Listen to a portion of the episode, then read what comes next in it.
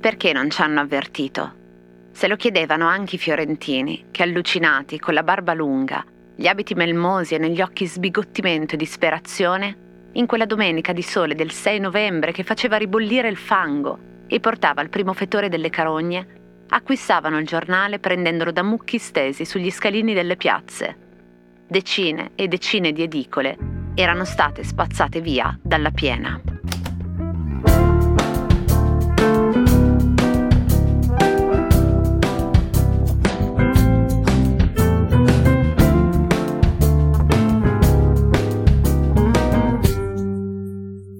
C'entra l'alluvione di Firenze con l'architettura radicale?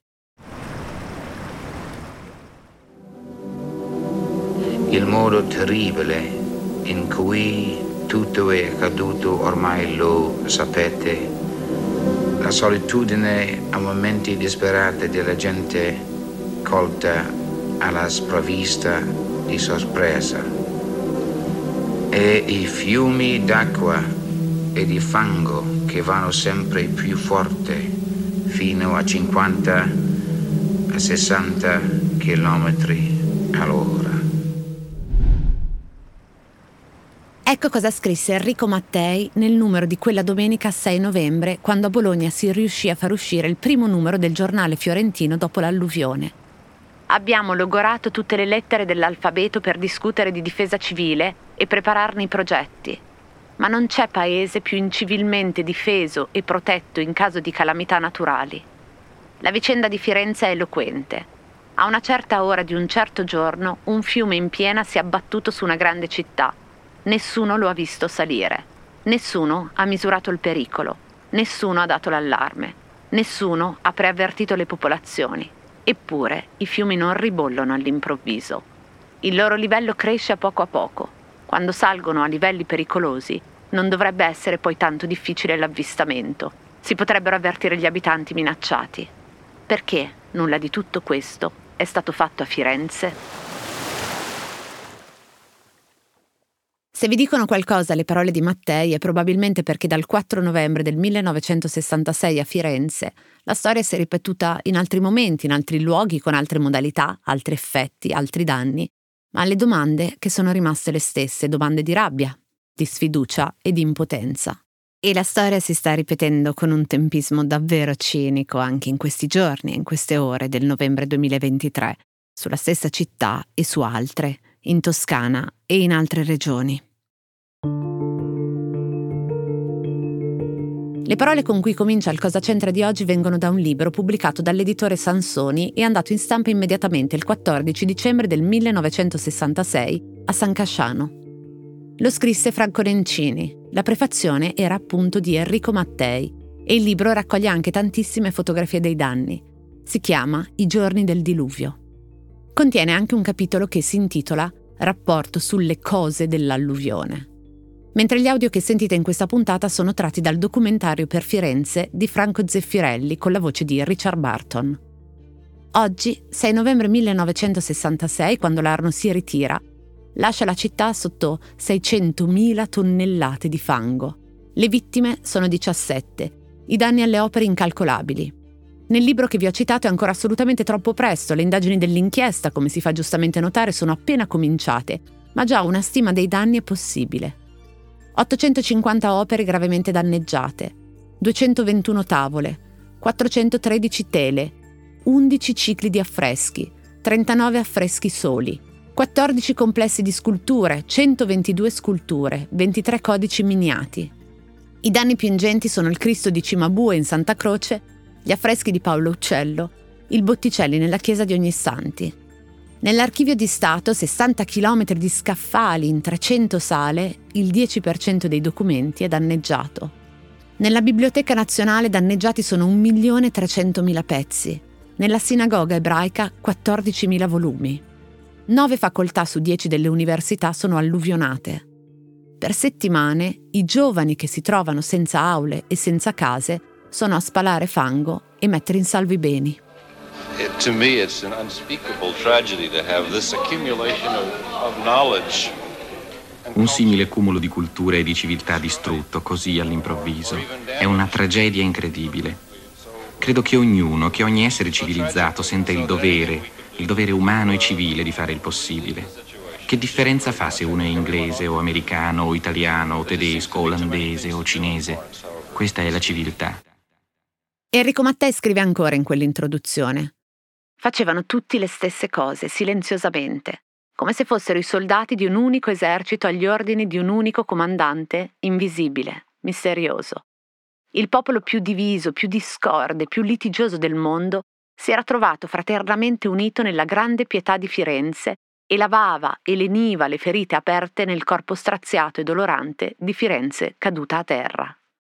Con l'alluvione di Firenze in Italia si percepisce la mancanza di un sistema nazionale in grado non solo di intervenire efficacemente nell'emergenza, ma anche di monitorare il territorio attraverso una costante attività di previsione e prevenzione. Una risposta normativa arriverà nel 1970 con la legge 996, norme sul soccorso e l'assistenza alle popolazioni colpite da calamità, una legge che delinea un quadro complessivo di interventi della protezione civile e riconosce, come dice il sito stesso della protezione civile, per la prima volta proprio in quell'occasione, l'attività del volontariato.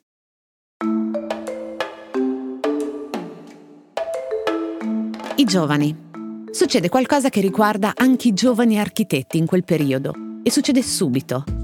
Dal 4 al 17 dicembre 1966 alla Galleria Jolly 2 di Pistoia, una specie di scantinato, c'è una mostra organizzata dall'architetto radicale Adolfo Natalini, che con la collaborazione di Archizoom Associati e Superstudio espone alcuni dei lavori messi insieme dai gruppi protagonisti dell'architettura radicale che si erano formati nella Facoltà di Architettura di Firenze. Avete presente il divano super onda, quello componibile in schiuma poliuretanica rivestito in pelle vinilica colorata? Viene da lì i mobili quaderna di Superstudio, quelli tutti quadrettati, si diceva una scacchiera per gli angeli, vengono da lì. Il divano poltrona safari che la pubblicità definiva un pezzo imperiale nello squallore delle vostre pareti domestiche, un pezzo più bello di voi che non meritereste. Ecco, viene da lì e poi lo produrrà Poltronova, così come il Super Onda, una delle più impegnate aziende fiorentine nel design e nell'arredo. Inizialmente, in quel dicembre del 1966, sono solo forme, volumi, colori, curve, in legno, carta, cartone. Sono intuizioni come quella dei monumenti infiniti, della superarchitettura. Sono utopie, nessuno pensa a arredi, a divani, a tavoli, a lampade, a poltrone, finché non arriva al sostegno dei produttori che vedono in quelle forme, in quei volumi, in quelle curve, un modo per disturbare l'arredo immobile squadrato, rigoroso, razionale, monocromo, ereditato dall'architettura modernista. L'intento di quella mostra e di quel progetto, come disse Cristiano Toraldo di Francia di Superstudio, era che gli oggetti dovevano entrare nelle case addormentate della borghesia fiorentina italiana come dei cavalli di Troia per stimolare lo stesso shock che in noi aveva provocato la visione dell'acqua all'interno dei monumenti fiorentini. Si erano rotti gli argini dell'Arno, ma anche quelli dell'università, quelli tra architettura e arti visive, e negli intenti di questi gruppi si erano rotti anche gli argini della razionalità dell'ordine borghese.